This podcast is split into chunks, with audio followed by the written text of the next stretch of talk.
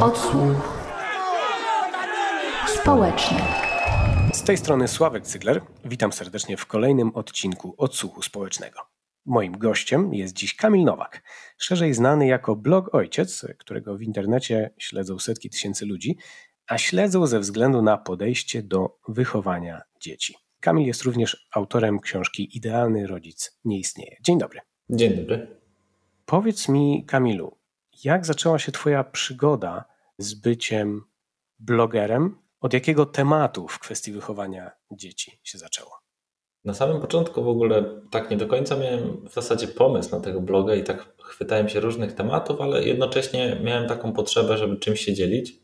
Po kilkunastu wpisach okazało się, że brakuje wpisów na temat wychowania, ale z perspektywy ojca. To po pierwsze. Po drugie, na temat wychowania w ogóle brakowało wpisów. W sensie nie było blogów na temat wychowania. Było mnóstwo blogów parentingowych, jak je nazywali, ale to były blogi, gdzie można było tylko oglądać zdjęcia dzieci, obejrzeć relacje z wycieczki, obejrzeć najnowszą stylizację w sukieneczkach i tyle. Tam nie było żadnej informacji, co zrobić, kiedy pojawi się jakiś problem. A jako, że miałem wtedy już trójkę dzieci, trochę tych problemów było, a przywykłem do korzystania z internetu w poszukiwaniu odpowiedzi z różnymi problemami, no to gdzieś tam spróbowałem i okazało się, że tego nie ma. Więc zacząłem szukać odpowiedzi gdzie indziej. Wybrałem się do paru bibliotek, pozbierałem książki, które, które tam były, no i zacząłem się zgłębiać. I nagle się okazało, że na przykład klapsy, które na samym początku, gdzieś tam jeszcze kiedyś, na początku swojego rodzicielstwa wierzyłem, że są ok, bo w końcu całe nasze pokolenie na nich wyrosło. Jak inaczej można, nie wiem, uspokoić na przykład dziecko? Nie wiedziałem, tak? Dla mnie to była normalna metoda. I okazało się, że psychologia ma zupełnie inne podejście do tego tematu. To nie jest dobre dla dziecka, to nie jest nawet dobre dla rodzica. To ma swoje negatywne skutki długotrwałe i krótkotrwałe. Wzmaga zachowania agresywne, wzmaga na przykład też umiejętność kłamania u dzieci i różne inne gdzieś tam później badania też wychodziły. I podjąłem tego tematu na swoim blogu, i to był właśnie taki chyba pierwszy moment, że, że gdzieś tam ten blog się pojawił w cudzysłowie na mapie kiedy, kiedy podjąłem tematu właśnie tego, że kiedyś dawałem klapsy, a teraz już nie daję i napisałem dlaczego, napisałem też co można stosować zamiast. Oczywiście to nie było w trakcie jednego dnia czy jednego wpisu, tylko raczej na przełomie miesięcy, ale to było dla wielu ludzi odkrycie, szczególnie, że wielu ludzi miało podobne doświadczenia jak ja, czyli to jest jedyna droga, my tak zostaliśmy wychowani, nie da się inaczej. A tu się jednak okazywało, że da się. To może powiedzmy od razu, bo oczywiście wielu słuchaczy na pewno Cię śledzi w internecie albo zacznie śledzić, ale powiedzmy może od razu w takim razie w skrócie, co zamiast tych klapsów, żeby właśnie czy uspokoić, czy ukarać, bo przecież taka jest y, koncepcja dających klapsy. Y, jak poradzić sobie z dzieckiem? Przede wszystkim e, jest takie fajne, e, to dla informatyków szczególnie jest taki system blokowy, czyli czy warto dać dziecku klapsa. I teraz, jeżeli jest zbyt małe, żeby zrozumieć, czemu dajesz klapsa, i żeby zrozumieć Twoje wytłumaczenie, no to bez sensu dawać klapsa, bo w sensie nie odniesie żadnego skutku. A jeżeli jest już dość duże, żeby zrozumieć wytłumaczenie, no to lepiej wytłumaczyć niż dać klapsa. To jest takie podstawowe tutaj system rozumowania, mojego przynajmniej. I też uważam, że istnieje coś takiego jak motywacja zewnętrzna i wewnętrzna. Zewnętrzna jest wtedy, kiedy kierujemy się tym, co inni na przykład o nas pomyślą, albo tym, co inni robią. I właśnie jeżeli stosujemy system kar i nagród, czy to cielesnych, czy nawet nie, to pozycjonujemy dziecko w takiej pozycji, że ono będzie się patrzyło, co inni robią. Czy to, co ono robi, zadowala innych. E, ono się będzie uczyło tego, żeby być posłusznym, bo tego uczą klapsy głównie, właśnie posłuszeństwa. Często nie zgadzamy się na coś jako dzieci, a musimy być posłuszni i nie rozumiemy dlaczego, bo nikt nam tego nie wyjaśnił. I ja na przykład zawsze powtarzam, że ja wolę, żeby moje dziecko było dobre, nie dlatego, że w cudzysłowie dostanie cukierka, czy bo jak nie będzie dobre, to oberwie, tylko dlatego, że bycie dobrym człowiekiem jest po prostu wartościową rzeczą, którą warto robić w życiu. Tak? Ja na przykład staram się, nie wiem, chociażby wspierać jakieś akcje charytatywne, czy pomagać innym w jakimś tam kontekście, na przykład dzielenia się wiedzą, nie dlatego, że właśnie dostanę jakąś nagrodę za to, tylko dlatego, że to jest po prostu przyjemne i powoduje, że czuję się spełniony życiowo. I podobnymi zasadami wierzę, że wielu ludzi się kieruje. Chciałbym też, żeby moje dzieci się podobnymi zasadami kierowały, a nie robiły wszystko dla jakiejś nagrody. To też później popycha dziecko w taki konformizm, czyli presja społeczna na to dziecko wywiera ogromne, później ogromny wpływ. I to jest właśnie też udowodnione, że dzieci, które mają takich bardzo autorytarnych rodziców, takich no, bardzo ostrych, one łatwiej później na przykład padają ofiarami toksycznych partnerów e, czy toksycznego środowiska pracy, dają się łatwiej wykorzystywać, czy w szkole, jak ktoś zaproponuje właśnie, co ty nie zapalisz, czy, czy inne jakieś takie sugestie, to jest dużo większa szansa, że dziecko ulegnie, bo nie będzie miało tego, tej motywacji wewnętrznej, tylko będzie się kierowało zdaniem innych i będzie po prostu dużo bardziej uległe. Więc to jest też takie dla bezpieczeństwa dziecka po prostu warto, warto zmienić te, te podejście do wychowania. Czyli rozumiem, że jakby tą alternatywną, alternatywą do kar i nagród jest próba tłumaczenia na spokojnie za każdym razem jakiemuś, jakiegoś towarzyszenia dziecku w samodzielnym rozpracowaniu pewnych spraw, tak? Tak, jeżeli jest już dość duże, to tłumaczymy, a jeżeli jest małe, powiedzmy mamy na przykład, nie wiem, roczne dziecko, które idzie z nami za rączkę, no i gdzieś tam na przykład puszczamy go na chwilę i ono biega na ulicę, łapiemy je, to złapaliśmy je, ochroniliśmy je, wystarczy, tam nie ma potrzeby uderzać tego dziecka. My musimy mu po prostu zapewnić bezpieczeństwo, ale też nie oszukujmy się, to nie jest tak, że siądziemy z rocznym dzieckiem i postawimy kawkę przed sobą, wypijemy kawkę i wytłumaczymy mu, że no słuchaj, ale nie możesz tak się zachowywać przy ulicy. No to tak nie działa. E, bardzo fajnie by było, gdyby to tak działało, że tutaj meliskę sobie zaparzymy, rozmowa i, wszystko fajnie, ale do niektórych rzeczy dzieci muszą dojrzeć, bo ich mózg się jeszcze rozwija i tak samo jest na przykład, to jest jedna z ciekawszych rzeczy, które ostatnio badania pokazały, że dzieci, które zmusza się do dzielenia, gdy mają rok, półtora czy dwa, uczą się dzielić jak mają 4, 5, a nawet 6 lat. A te dzieci, których się nie zmusza do dzielenia, uczą się dzielić jak mają 3 lata. Tak średnio, w sensie to, to, to mniej więcej tak, tak pokazały te badania. E, I to pokazuje, że niektóre rzeczy przychodzą naturalnie, ale jak będziemy starali się je wymusić, to wywołamy u dziecka totalny mechanizm taki obronny, który będzie na tyle silny, że będzie się później za nim ciągnął przez jakiś czas. To powiedz mi w takim razie, co sądzisz? I mówię tu o dzieciach powiedzmy kilkuletnich. Czy dzieci są niegrzeczne? Znaczy, ja uwielbiam powiedzenie, a czy ktoś kiedyś spotkał niegrzecznego dorosłego? Właśnie. E, czy określilibyśmy jakiegokolwiek dorosłego jakby łatką grzeczny albo niegrzeczny? Bo co oznacza w ogóle grzeczny? Grzeczny najczęściej jest cichy, uległy, nieposiadający samego zda własnego zdania, taki, który każde polecenie wykonuje bez, bez szarania no tylko z drugiej strony, czy chcielibyśmy na przykład, żeby nasze dziecko było określane takimi zdaniami właśnie jak uległy czy, czy posłuszny, jak będzie starsze? No raczej nie bardzo, więc tutaj w ogóle samo przeniesienie tego do świata dorosłych już nam pokazuje, w jaki absurd wpadamy określając dzieci. No właśnie, ja na przykład jak obserwuję swoją córkę, to za każdym razem staram się widzieć to, że ona bardziej eksploruje świat, zachowania, moje reakcje, reakcję żony, a, a nie jest tak, że, że chce zrobić na złość, czy jest po prostu niegrzeczna. Tylko dla niej to jest jakaś no, fascynująca podróż przez to dorastanie. Tak, to jest tak, że te dzieci, one mogą znać jakieś zasady i nagle jest skok rozwojowy i one muszą na nowo sprawdzić, czy one dalej obowiązują.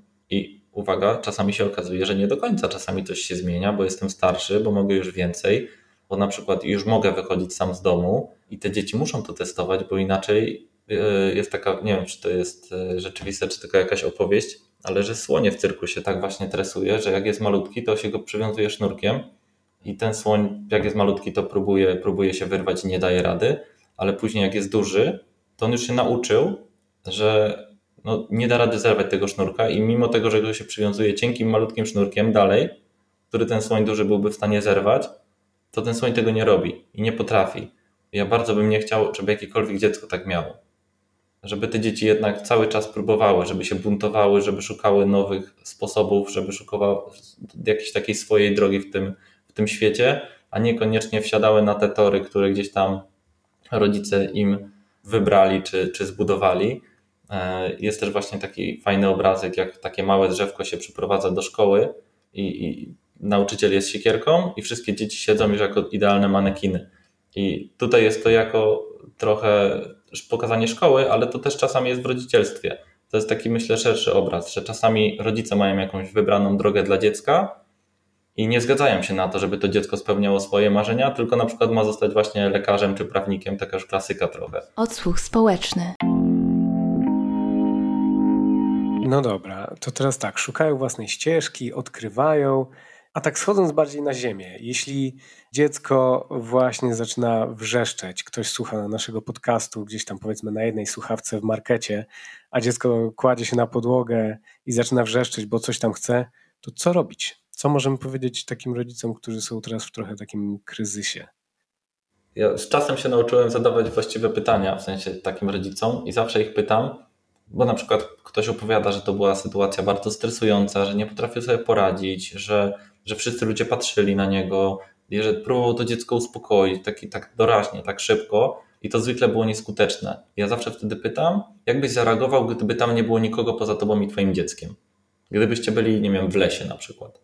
Tak? Jakby zareagował każdy z nas. Po prostu by usiadł obok, poczekał aż ten największy burzowy gdzieś tam etap histerii przejdzie, no później to dziecko najczęściej albo się jeszcze trochę gdzieś tam denerwuje, sobie potupie, albo na przykład chce się od razu przytulić i tak naprawdę wystarczy przeczekać. I teraz największy problem jest z tym, że my mamy jakieś oczekiwania społeczne wobec siebie, że nam się wydaje, że, że to dziecko musimy uspokoić już teraz, bo ktoś na nas źle patrzy, bo komuś to może przeszkadzać. I teraz jasne, jakbyśmy poszli, nie wiem, do opery z małym dzieckiem, no to okej, okay, może to rzeczywiście komuś przeszkadzać i może być jakimś takim w cudzysłowie delikatnym nietaktem, ale w sytuacji, jeżeli idziemy do sklepu, do parku, na plac zabaw i nasze dziecko się tak zachowuje, zupełnie normalna rzecz. Jakby każdy kiedyś był takim dzieckiem, każdemu pewnie się takie coś kiedyś zdarzyło. Jeżeli jakiś dorosły ma z tym problem, to powinien spojrzeć sam w siebie, czemu ja mam problem, a nie gdzieś tam przerzucać tą odpowiedzialność za swoje gdzieś tam emocje na, na dziecko, bo to jednak jest zwyczajna, naturalna e, rzecz, która się może zdarzyć, nie wiem, rocznemu czy dwuletniemu dziecku. Nie ma w tym nic złego, nie ma zatem żadnych złych intencji. Jego mózg po prostu się przeciążył na jego poziomie, on nie zna innej reakcji, jak sobie z tym poradzić, i po prostu to wpada w taką właśnie gwałtowną złość, określaną histerią, czy jako, jakimiś innymi gdzieś tam definicjami. No ale w tym, w tym nie ma nic złego. W sensie to nie jest tak, że to dziecko chce komuś zrobić na złość. Ono po prostu reaguje tak, jak potrafi i w zasadzie tyle. No, trzeba usiąść obok, poczekać.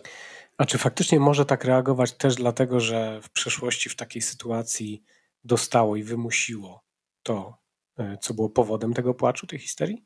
Jasne. To jest tak, że dzieci bardzo szybko mają takie mechanizmy współpracy i bardzo często na przykład dziecko w domu się źle zachowuje, jak się pojawia więcej osób. Nie dlatego, bo, bo mu to przeszkadza, tylko dlatego, bo na przykład przez jakiś czas nie dostało odpowiednio dużo uwagi, bo na przykład dorośli się skupili tylko na sobie, a wie, że jak będzie się na przykład denerwować albo pobije się z bratem czy z siostrą, czy zepsuje jakąś zabawkę, czy będzie po prostu krzyczeć, skakać, biegać, to ono ma wtedy stuprocentową gwarancję, czasami w niektórych domach, że ktoś mu poświęci wtedy swoją uwagę. Co prawda to nie będzie przyjemna uwaga, ale ja zawsze powtarzam, że dzieci tą naszą uwagę i tak zabiorą. To jest tak samo jak rano się spieszymy. W ogóle pośpiech to jest chyba najgorszy doradca w wychowaniu, ale rano się spieszymy, próbujemy szybko, szybko, szybko, a dziecko akurat potrzebuje chwili dla siebie. Ono potrzebuje dwóch minut, żeby ubrać te buty, a my się spieszymy. I my będziemy gdzieś tam, jak, jak będziemy naciskać, to skończy się to tak, że dziecko się rozpłacze, będziemy musieli uspokoić. Zamiast tych dwóch minut, myśleliśmy, że nam zajmie to 15 sekund, ale powinno zająć dwie minuty, to zajmie nam 20, bo zanim uspokoimy to dziecko na nowo i dopiero go przekonamy do ubrania butów, to stracimy często dwa razy więcej czasu w negatywnej atmosferze, zamiast spędzić te dwie minuty w pozytywnej. I jasne, że czasami możemy się gdzieś spóźnić, ale to jest jakby trochę nie do końca wina dziecka, tak? bo, bo po prostu bardzo często my za późno wstaliśmy, my coś zrobiliśmy i to jest wszystko w naszym dorosłym świecie. Ono tego nie jest w stanie jeszcze objąć gdzieś tam swoim umysłem, że na przykład wizyta u lekarza musi być na tą godzinę, poza tym ono się nawet na zegarku nie zna, jak ma dwa czy trzy latka. A jakie jest twoje odczucie? Ile lat miały twoje dzieci, jak ty zaczynałeś, że tak powiem, wracać do życia? Kiedy zaczynałeś e, z powrotem, nie wiem, wychodzić gdzieś z kolegami albo realizować jakieś swoje pasje pozapracowe? Na przykład? Nie wiem, ciągle czekam. Nie, żartuję.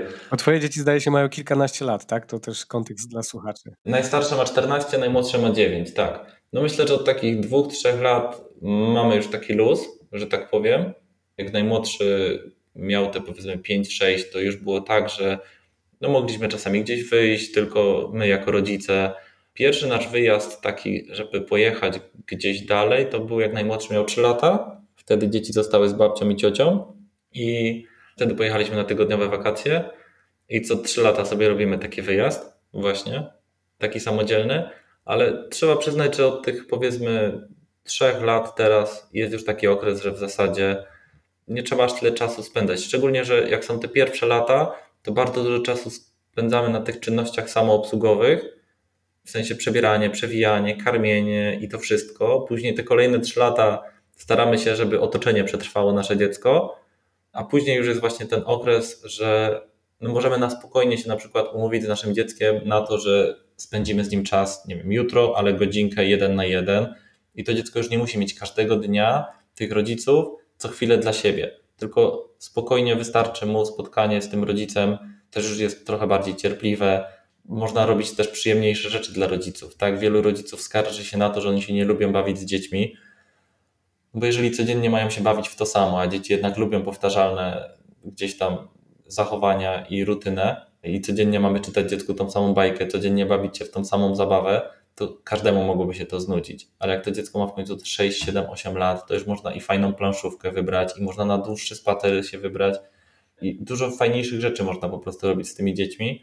To już jest takie trochę zbieranie tych plonów tego wszystkiego. Wszystkich rodziców zawsze pocieszam, że te najgorsze lata, najtrudniejsze, bo one nie są najgorsze, tak też są, jest wiele pięknych wspomnień z tamtych lat. Ja się śmieję, że na przykład ja pamiętam tylko te przyjemne rzeczy, więc jakby resztę wspomnień po prostu wycina mózg, jakby chroni nas. No wydaje mi się, że to jest jakiś mechanizm ewolucyjny, że tylko dlatego decydujemy się na kolejne dzieci. Tak, myślę, myślę, że, myślę, że tak. Te pierwsze dwa lata to jest naprawdę ostra tyrka i ty teraz już odzyskałeś z powrotem wolność, mając trójkę dzieci po tylu latach. No a ci, którzy teraz, nie wiem, zajmują się taką przysłowiową trzymiesięczną Tosią, no to trzeba im uczciwie powiedzieć, pocieszyć, i powiedzieć, że te pierwsze dwa lata będą ciężkie, ale później będzie powrót do rzeczywistości, co? Tak, chyba że po dwóch latach zdecydują na kolejne, tak jak my, i potem po dwóch latach na kolejne. Więc y, u nas to było na zasadzie podejścia, a teraz szybko, szybko, zanim się zorientujemy, że to bez sensu. Okej, okay, to długo to trwało, no dobra. Znaczy, u nas to było tak, że ja się zawsze śmieję, że gdzieś ja tam sobie wyobrażałem, że będę miał dwójkę dzieci, żona, że czwórkę, więc poszliśmy na kompromis.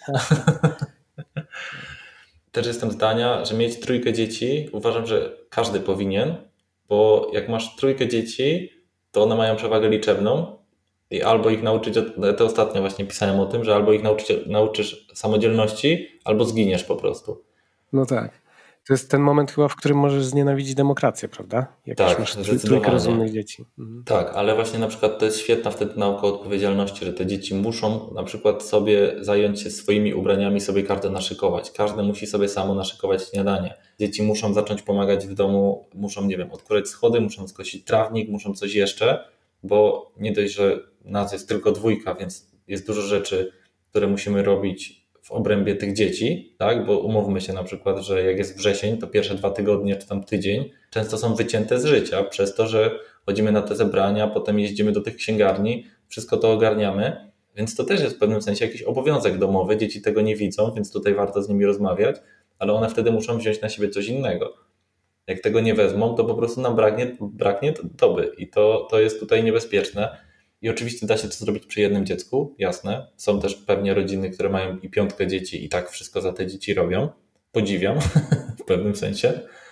Ale, ale jest tak, że ja jestem bardzo dużym zwolennikiem tego, żeby dzieci uczyć właśnie samodzielności, odpowiedzialności za własne decyzje, odpowiedzialności za szkołę.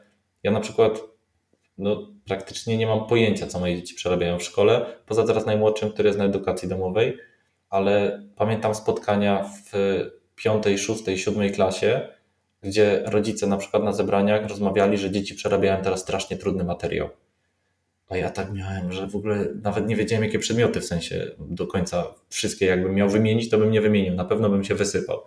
No dobra, ale prace domowe na przykład y, odrabiałeś, odrabiasz? W życiu. Ciekawe. W sensie, jak w pierwszej klasie, jak dziecku trzeba przeczytać jeszcze, bo nie umie czytać, no to jasne, tak, trzeba wdrożyć.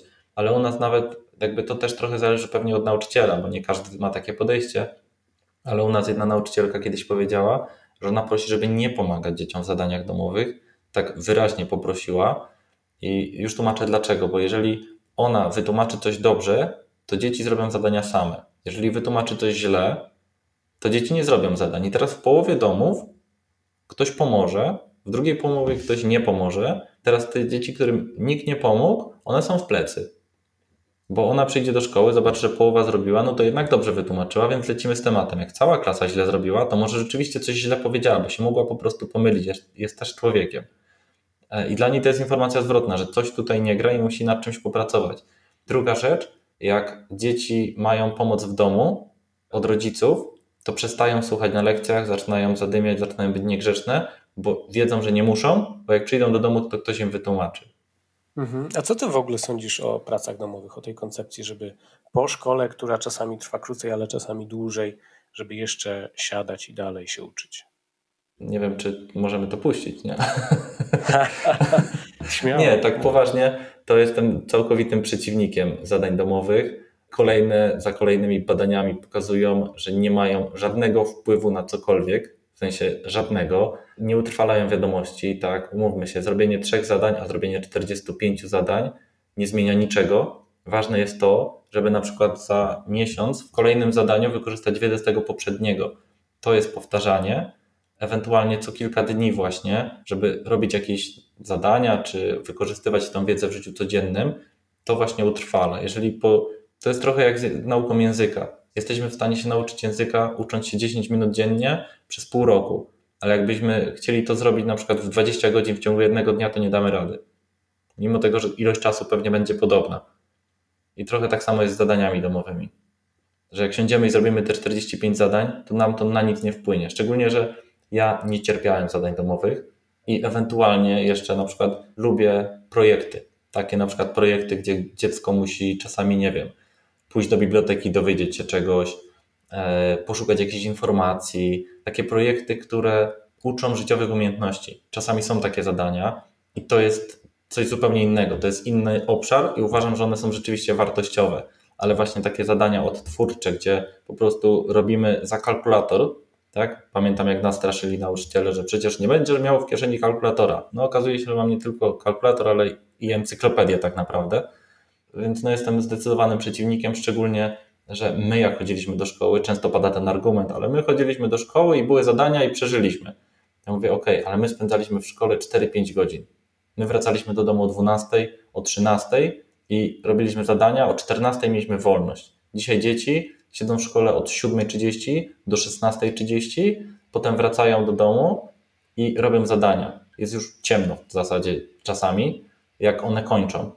Szczególnie, że zdarza się, że jeden nauczyciel z jednego przedmiotu zada tyle zadań, że dziecko to robi 30 minut albo godzinę, a to jest tylko jeden przedmiot na naście przedmiotów, więc wpadamy w jakiś taki totalny absurd. Nauka powinna być zamknięta na terenie szkoły, jasne, jak jest jakiś sprawdzian, coś ten, jakieś powtórki, ale moim zdaniem to jest wystarczająca jakby rzecz, którą powinno się robić poza terenem szkoły, czyli przypominanie sobie wiedzy, a nie obowiązkowe zadania domowe. Zadania mogłyby być dla chętnych. Ok. Odsłuch społeczny.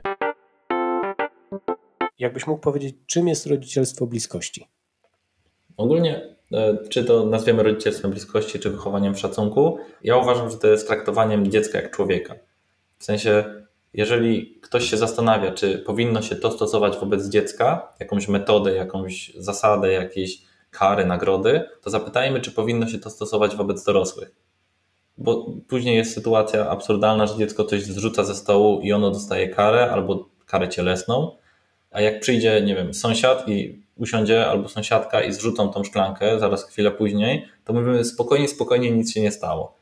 To jest właśnie traktowanie dziecka jako człowieka, przy czym mniejszego, z mniejszym doświadczeniem, któremu niektóre rzeczy trzeba wytłumaczyć, trzeba pokazać i z czasem jak najbardziej można pewnych rzeczy wymagać, ale dostosować je zarówno do wieku, jak i do tego, czy my te, te, te rzeczy dziecku wytłumaczyliśmy, bo niektórzy podchodzą trochę właśnie tak. Ja tutaj widzę dużo rzeczy podobnych pomiędzy rodzicielstwem a byciem właścicielem firmy. Że niektórzy właśnie przedsiębiorcy mają takie podejście, że wymagają od pracownika czegoś, czego go nie nauczyli. I niektórzy rodzice robią podobnie, że wymagają od dziecka czegoś, czego mu nie przekazali, czego mu nie. No, oni zakładali po prostu, że dziecko to powinno wiedzieć. No niestety tak jest, że dzieci się rodzą i wielu rzeczy nie wiedzą, więc trzeba po prostu włożyć tą pracę. To nie jest tak, że co kilka miesięcy mają automatyczną aktualizację software'u? E, no, moje nie, więc. To ja muszę jeszcze się zastanowić i pogadać z żoną o tym.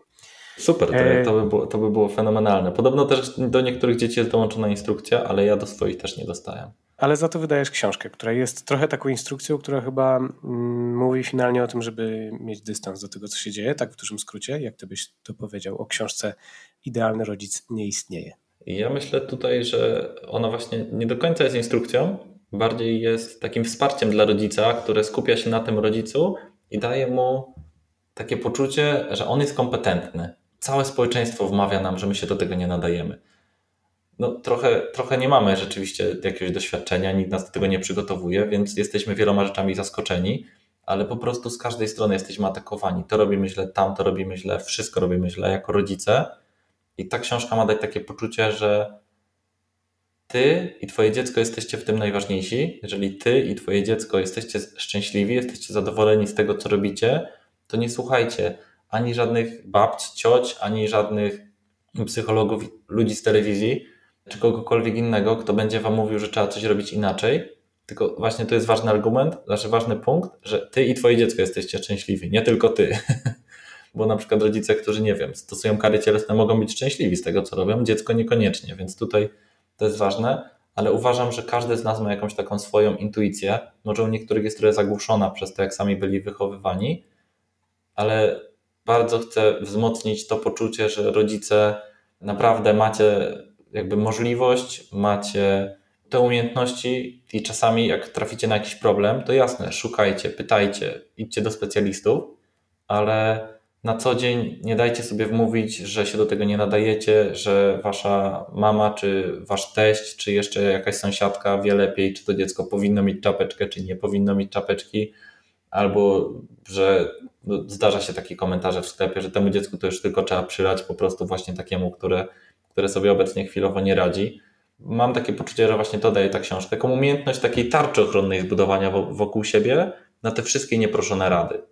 To powiedz mi jeszcze na koniec, e, czy ty czujesz dużą odpowiedzialność ze względu na to, że no na Facebooku śledzicie 600 tysięcy osób, grupa Jestem Tatą z kolei, tam jest też kilkadziesiąt tysięcy osób, jest to jedna z większych grup na polskim Facebooku. Tak, to znaczy muszę na pewno bardzo ważyć słowa, kiedy cokolwiek piszę, bardzo długo się zastanawiać, jak to zostanie odebrane. Przy czym staram się zawsze pisać z pozycji kogoś, kto jest tylko rodzicem, nie jest specjalistą. Ja bardzo kategorycznie staram się nie przekazywać jakichś praw, dogmatów, które są y, nie do podważenia. Zawsze mówię, że to jest coś, co na przykład zostało udowodnione na podstawie, nie wiem, 50-letnich badań, które objęły 160 tysięcy dzieci, ale nie mówię, że to jest coś, co ja uważam za na przykład na podstawie moich doświadczeń i tego, że z moim dzieckiem zadziałało, to znaczy, że ze wszystkimi dziećmi zadziała. Nie, wręcz przeciwnie. Zawsze powtarzam wszystkim, że dzieci są różne i to, że coś zadziałało przy większości dzieci, to nie znaczy, że zadziała przy tym. Jak ja się uczyłem na nauczyciela, to tam mieliśmy wspaniały przedmiot, bardzo mało go było, ale była dydaktyka matematyki i mieliśmy świetną, świetnego wykładowcę, to pani była, która nam właśnie tłumaczyła, że jeżeli dziecko nie potrafi zrozumieć na przykład tabliczki mnożenia, to problem nie jest w dziecku, tylko w metodzie. I ona nam pokazała chyba tam, nie wiem, 7 czy 8 rodzajów, jak wytłumaczyć tabliczkę mnożenia. I większość nauczycieli podaje jeden. Większość rodziców stara się mieć jeden sposób, a czasami trzeba mieć więcej, czasami warto szukać, bo po prostu nasze dziecko może mieć jakieś inne potrzeby, inne spojrzenie. Są właśnie ludzie, którzy się uczą za pomocą tego, jak słuchają, niektórzy tego, jak widzą, niektórzy muszą się uczyć w ciągłym ruchu, oni mają najgorzej, szczególnie w polskiej szkole. I po prostu no, są różne osobowości, są różne charaktery, różnie ta genetyka nas buduje i na niektóre rzeczy nie mamy wpływu, możemy się tylko dostosować. I tak jak kwiatek przestaje rosnąć, to nie wymieniamy kwiatka. Znaczy niektórzy wymieniają, ale nie, rad, nie, nie polecam w tej analogii tego, tego używać. Tylko się po prostu przestawia gdzieś, gdzie jest lepsze oświetlenie, zmienia się mu środowisko, więc trochę tak samo jest z dzieckiem, że trzeba spojrzeć na to środowisko i czy może jest coś, co powoduje, że to dziecko na przykład no nie zachowuje się najlepiej. Tak? Może to czasami być tak, że dziecko może być nadwrażliwe, może mieć, nie wiem, na przykład może nie dosłyszeć. Są różne takie mniejsze rzeczy, których, na które możemy nie zwrócić uwagi. Tak może być jakaś osoba w tym środowisku, która powoduje złe zachowanie, może być jakiś przedmiot, może być na przykład przesycenie e, elektroniką. Różne rzeczy to mogą być, tylko trzeba być uważnym, trzeba tego szukać. I tutaj postawmy kropkę. Dziękuję Ci serdecznie za tę rozmowę. Dziękuję również. Naszym gościem był dziś Kamil Nowak, znany szerzej jako blog Ojciec. Odcinek, którego wysłuchaliście, powstał we współpracy z Joanną Kotkowską-Pyzel, a realizował go Robert Gańko. Dzięki serdeczne za dziś i do usłyszenia w kolejnym odcinku Odsłuchu Społecznego. Odsłuch społeczny.